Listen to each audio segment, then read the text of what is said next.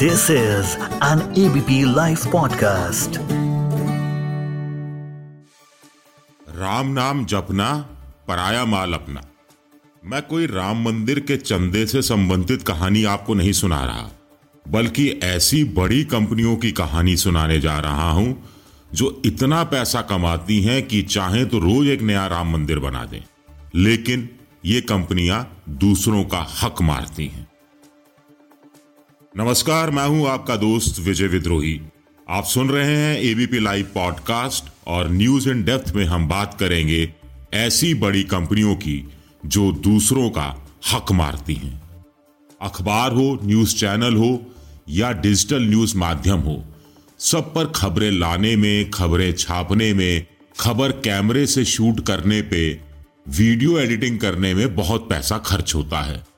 उधर Google, Facebook जैसी बड़ी टेक कंपनियाँ इस बने बनाए न्यूज़ कंटेंट का इस्तेमाल तो जमकर करती हैं, लेकिन इससे विज्ञापनों के ज़रिए जो कमाई होती है, उसका छटांक भर ही कंटेंट बनाने वालों में बांटती हैं। टेक कंपनियों को अपनी कमाई का सम्मानजनक और बड़ा हिस्सा न्यूज़ मीडिया के साथ क्यों नहीं बांटना चाहिए? इस पर बहस हो रही है। ऑस्ट्रेलिया के प्रधानमंत्री स्कॉट मॉरिसन ने पिछले दिनों भारतीय प्रधानमंत्री नरेंद्र मोदी से टेलीफोन पर बात की। अन्य बातों के अलावा मॉरिसन ने भारत से ऑस्ट्रेलिया की खास मुहिम में शामिल होने और सहयोग देने का अनुरोध किया।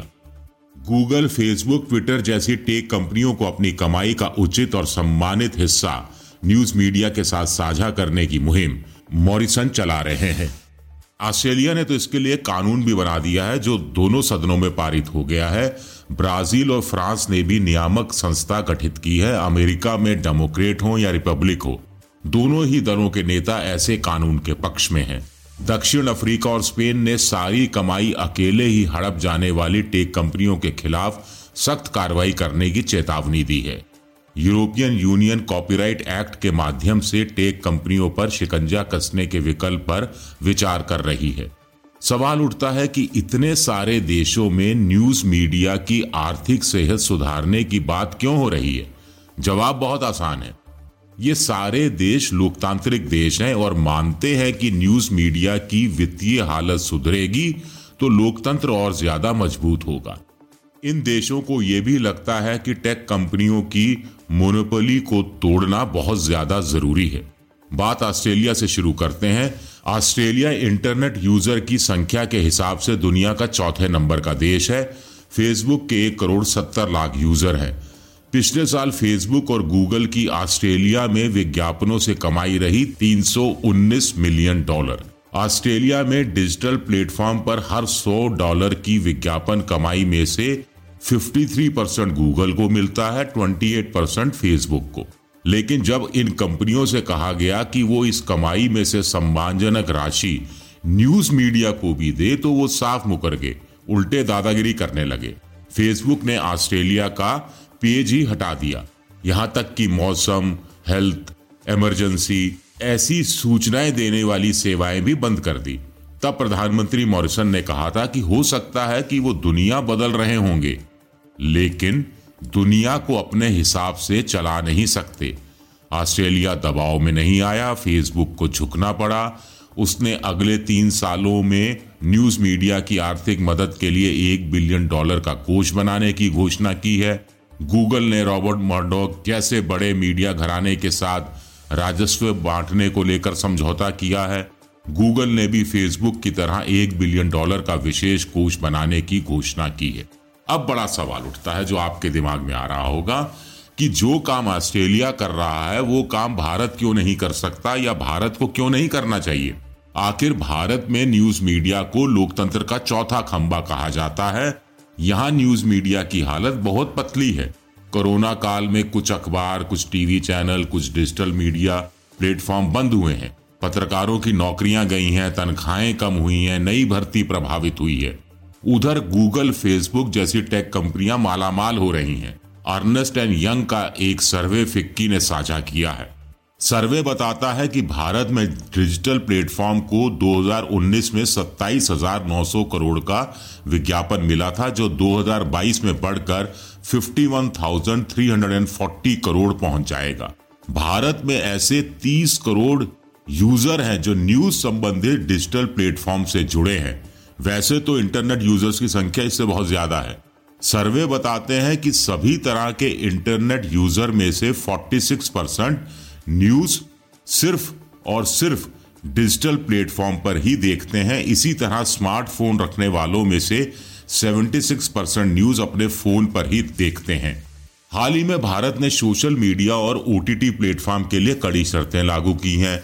भारत ने ट्विटर को कहा कि 300 के आसपास अकाउंट बंद कर दो, उन्होंने बंद कर दिए। भारत ने व्हाट्सएप पर प्राइवेसी को लेकर शिकंजा कसा। भारत ने बहुत से ऐप बंद किए चीन के, खासतौर से भारत ने ऑनलाइन मार्केट के मामले में अमेजन और फ्लिपकार्ट को बिज़नेस मॉडल बदलने के लिए बाध्य किया। जानकारों का कहना है कि जब भारत ये सब कर सकता है तो वो टेक कंपनियों पर यह दबाव भी डाल सकता है कि वो अपनी कमाई न्यूज़ मीडिया से साझा करे। आखिर भारत बहुत बड़ा बाज़ार है और कोई भी टेक कंपनी इस बाज़ार को खोने का जोखिम नहीं उठा सकती। उधर टेक कंपनियों का कहना है कि वो तो अपने प्लेटफॉर्म पर न्यूज़ कंटेंट दिखाते हैं, जिससे कंटेंट बनाने वाले न्यूज़ मीडिया को ही प्रचार मिलता है, उसका प्रसार होता है, उसके पाठक या दर्शक बढ़ते हैं, सारी तारीफ़ उन्हीं के हिस्से जाती है। इससे न्यूज़ मीडिया को भी ज़्यादा विज्ञापन मिलता है। टेक कंपनियों के कारण न्यूज़ मीडिया का कंटेंट चर्चा में आता है, ये बात बिल्कुल सही है। लेकिन सिर्फ़ चर्चा से पेट नहीं भरा जा सकता। न्यूज़ कंटेंट बनाने में बहुत पैसा खर्च होता है। हमारे यहाँ कहा जाता है कि कंटेंट इज़ किंग।